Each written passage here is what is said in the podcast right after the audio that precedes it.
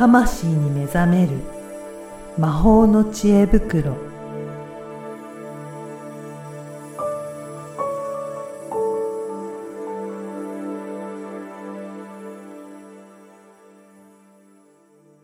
こんにちは、小ラボの岡田です。こんにちはリアルスピリチュアリスト橋本由美ですゆみさん、今回もよろしくお願いしよろします。くお願いします今回は、はいどういったテーマでお話しいただけるでしょうか？はい、えー開運するために運を追っかけないという話をしたいなと思います。追っかけないんですね。はい、追っかけない。なんかその開運行動ってたくさんあるじゃないですか。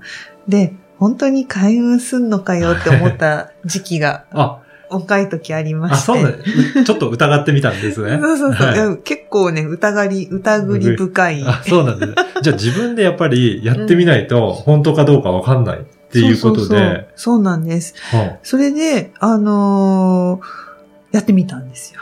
あおこれえどういう風な感じでやってみたんですか？はい。えっと、まずはですね、うん。やったことは、法意取りって言って、うんあの、自分の、こう、気学、法意取りって気学のはい。やつなんですけど、自分のその生まれた、うん。えー生年月日から割り出した気学で、あの、その年、うんその月うん。に行くといい方位っていうのが、おーまあわ、あの、出てくるんですあるんね。ですね。うんはい。で、まあ、これは、あの、ネットで調べれば、誰でも、あの、わかるうんやつです。気学で調べればわかります。で、えーっと、これ、それ自体はですね、私あの、4つの時からうん、家がそういう家だったので、そうなんですね。じゃあ、うん小さい頃はそういったことをやってたんですか？そうそう、祖母が毎月、うん。あの、ハンコ屋さんに行ってう、ん。えーその方位を見てもらって、はいで、どこの神社に行くといいっていうので、んまあ、毎月神社とか、うんあとまあお墓参りも含め、はい。あの、かなりそういうことをやってた家なんですね。うん。なので、まあ、おばあちゃんが亡くなってから、はい。まあしばらくやってなかったんあですよ。あ、はいはい。うんうん。なんですけど、まあ、ふと、こう、会社員になって、ううんん。まあ、その時ね、ちょうどね、そういうブームもあったので、あのこれ、そういえば、昔よくやってたなと。うんうん。私もやるかいや、やるか。はい。と。で、でもこれって本当に開運すんのかなって途中で疑問に思ったので、はい。メモをし出したんですよ。あしっかりと、うん、しっかりと。と、メモ取って、うんはい。だから3年ぐらいそれはやっあ毎月、はい。どっかの神社にはい。行って、あ、じゃあ、ちゃんと方位を調べて、そうです。今月はこちらの方位だって言って、そうそうで、神社にお参りしてっていうのをそうそうそうやっているのを全部記録に取っていったっていうことなんそうそうですね。そうなんです。で、その行った時期から、はいあら、効果が現れるタイミングって、だいたいまあ4、5ヶ月ぐらいとか、うん7ヶ月とか、うんまあ、10ヶ月とか13ヶ月とかって言われるんですけど、あ、いろいろあるんですね。うん、リズムがね、うんうん効果が現れるタイミング。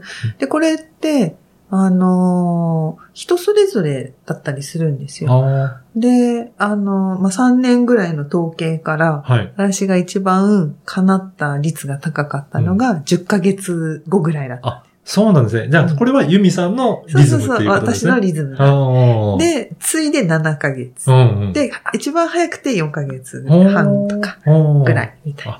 じゃあ、それは記録をつけてたからこそ、うんうん。こういったタイミングで、あの、そうそうそう効果が出てきたっていうのが分かったんですね。そうなんです。それへで、あ、それもね、またね、年単位っていうのもあって、うん4年単位っていうのもあーそんなぐらい長いのもあるんですね。長いのもあって、はい。やっぱそれも、あのーなんだろう、まあ、うんと、4年後に、うんあ、やっぱりあったわっていうこともやっぱりあって、まあそういう記録がね、うん。残ってたから、そうですね。検証がされたっていう。まあなので、えっ、と、言えるのは、うん。あの、法医取りはう、んやるに越したことはない。うんやればうん効果はあるよっていうのは言えます。そうか実実体験から。それはもう本当に、まあ周りの人が言うのもそうですけど、うんユミさんは自分でそれもやってみて検証した結果、うん。そういったちゃんとデータとしても出てきたっていうことなんですね。そうなんです、そうなんです。じゃあこれで自信持って言えますね。これはもう自信持っては い言えます。まあ別にやんなくてもいいっていうのも自信持って言えます。あそうなんですね。はい。あの、はいやってもいいし、うんやんなくてもうんいい。でも、やったらやったで効果はあるよう。みたいな感じですねはい。で、まあもう一つやったのが、うんあの、新月のアファメーションで、はい。こう、満月どうなるみたいうな。ん。うん。で、これも、えっ、と、何年だっけ？まあ、あれ ?5 年ぐらい？かな？忘れちゃった。はい今なんか、やってたんですけど、やっぱり、あの、これもですねう、ん。えーやって分かったことはい。があって、やっぱちゃんとし書くと、書くとっていうのは、うん。えー何回か前にも言いましたけど、うん本当の本当のところっていうので書くと、やっぱ叶います。そうなんですね。うんだからその、願いというか、書き方とかも、うん。やっぱりポイントはあるんですかね？そうなんです。書き方、すごいポイントがあって、はい。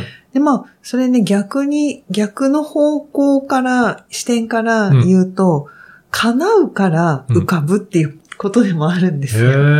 まあその未来は用意されていうんるからこそアイデアとしてやりたいなって浮かぶ。うんうんでもそこが意識でちゃんとつかめていると、うん無意識でなんとなくでも叶ってるんですけど、はい。意識でつかめていくと、こう、ワープするみたいに時間が早くなってくる。あの、あと、叶ってることに気づき始めると、うんうん自分の自信になったり、そのあり方っていうところにつながってくるんですけど、うんあ本当に大丈夫なんだっていうのが、こう、どっしり根を張っていくので、まあそういう意味でもですね、こういう開運行動っていうのは、うん。あの、おすすめなんですけど、うん。なんか恋愛運が欲しいから、恋愛運の行動とか、はい。お金が欲しいからお金の行動とかいう風に運を追っかけるのはちょっとナンセンスっていう、そういうことなんですね。そうなんですね。ううんんうん。だからやっぱりそこのどういうふうに追っかけるかっていうところも、うんやっぱりそこも大切なポイントですね。そうですね。うんなんか追っかけるっていう意識で行くよりも、うん行動することそのものが開運とも言えるので、はい。なんていうのかな。これをやったらこうなるっていう、うん原因結果のロジックではなく、うん。あの、この行動をしていることで本当に運が開いていく。うーん。なんかそういう、同じこと確かに言ってるんですけど、はい。ちょっとそのイメージの捉え方っていうのが結構大事で、うんやっているから開いていく。うんやったから開くのを待つ。みたいな感じだと、はい。うんと、そうなる時もあるけど、あの、な、なかなか叶わないなっていう人の多くは、なんか、やったら叶うんでしょみたいな人の方が多いんですねう。んじゃなくて、こう、そうか、これをやると金運とかに、恋愛運とかにつながるんだって言って、行動をうん。一生懸命やってる人の方が、うん。ちゃんとこう、開いていく、うん運が開いていくっていうことがあるんです。うん。だからやっぱりそうやって、あの、本当に行動してやってるからこそ、うんうんその本当に開運のこう、にもつながっていくっていう。うんうん。うん。だからやっぱりそのあたりの捉え方もすごく大切ですね。うんそし、て、意識することがその次に大事で、うん。ただやっていてもうまくいかないっていうことがまたあってですね、うんと、意識しながらやる。うん。で、よく受講生とかにも言うのが、うんその、お料理とかはい食べないとわかんないじゃんって言うんですよ。で、やっぱりいろんな料理を食べて、うんジャンクなものも、うん。高級なものも、いろんなものを食べてるからこそ、あの、高い料理屋さんに行った時に、高い理由がわかる。ああ。あ、それは経験があるから、これがいいんだっていうのが、そうそうそう。判断ができるようになるってことですね。うん、これは手間かかってるよねって、はい。なんか美味し、ただ美味しいじゃなくて、はい。この手間すごいよねっていうのが、それを食べた経験、あるいは自分で作っている経験もあると分かってくるんですうよ。ん。でもただ作ってる、ただ食べてるだと、美味しいかまずいか、自分に合うか合わないかっていう、そういう、なんてシンプルなはい。判断しかなくなってしまう。だからそこをちゃんと意識して、うん。これはどういうふうに、うん。まあ作られてるんだろうとか、うん。どういう味なんだろうとか意識するように、うん。うん。開運についてもそこをちょっと意識した上で行動しておくことが、やっぱり、あの、つながってくるんですね。うん。なので、その検証してるときに、うん。まだその時は、まだというか、こう、感性はあったけど、うんうん。そんなにスピリチュアルなことを仕事にしようなんて一切思ってなくて、むしろもう植物的に、うん。なんかバリバリのね、ビジネスマンみたいな脳みそで歩いてたの で、当時は。なる なので、なんかここが恋愛かとか言いながら行くんですけど、はでもやっぱりそれでも意識を向けてうんうん。本当にそうなのかなっていう意識があるから、やっぱなんか同じ恋愛に聞くっていう神社を何個か回っても、なんか違い、違うなっていうのが感じるんですよ。そうなんですね。だから、うんやっぱりそこは何か感じて意識をしてるからこそ、そうそう感じてるところがあるんですね。うん。で、最初すぐにわかるってわけじゃなくて、うんうんやっぱりなんかね、雑誌とか、うんそういうの見て、はいあこのお守りがいいんだとか言って、あ、このおみくじかわいいとか言っていくんですよ。はい。で、やってみて、やっぱそれこそ効果があるかなって検証のスタンスもあって、はい。で、なんだろう、け検証というかね、うんあの、だんだんやっぱり行け、行けば行くほど、うん意識を向けていけば行くほど、あ、これはちょっと違うなっうん。ていう、いい意味で違うなもあれば、うん。あ、これはちょっと効果的じゃないなっていう意味の違うなっていうのも、だんだんなんかね、分かってくるようにうん。なったんですよね。じゃあやっぱり意識をそうやって向けるっていうのは、まあ、何事においてもすごく大切ですね。すごい大事でうんす。それにはね、五感を使う必要があって、で、最初、わかりませんっていう人多いと思うんです。うん。あの、最初はわかりません。うん。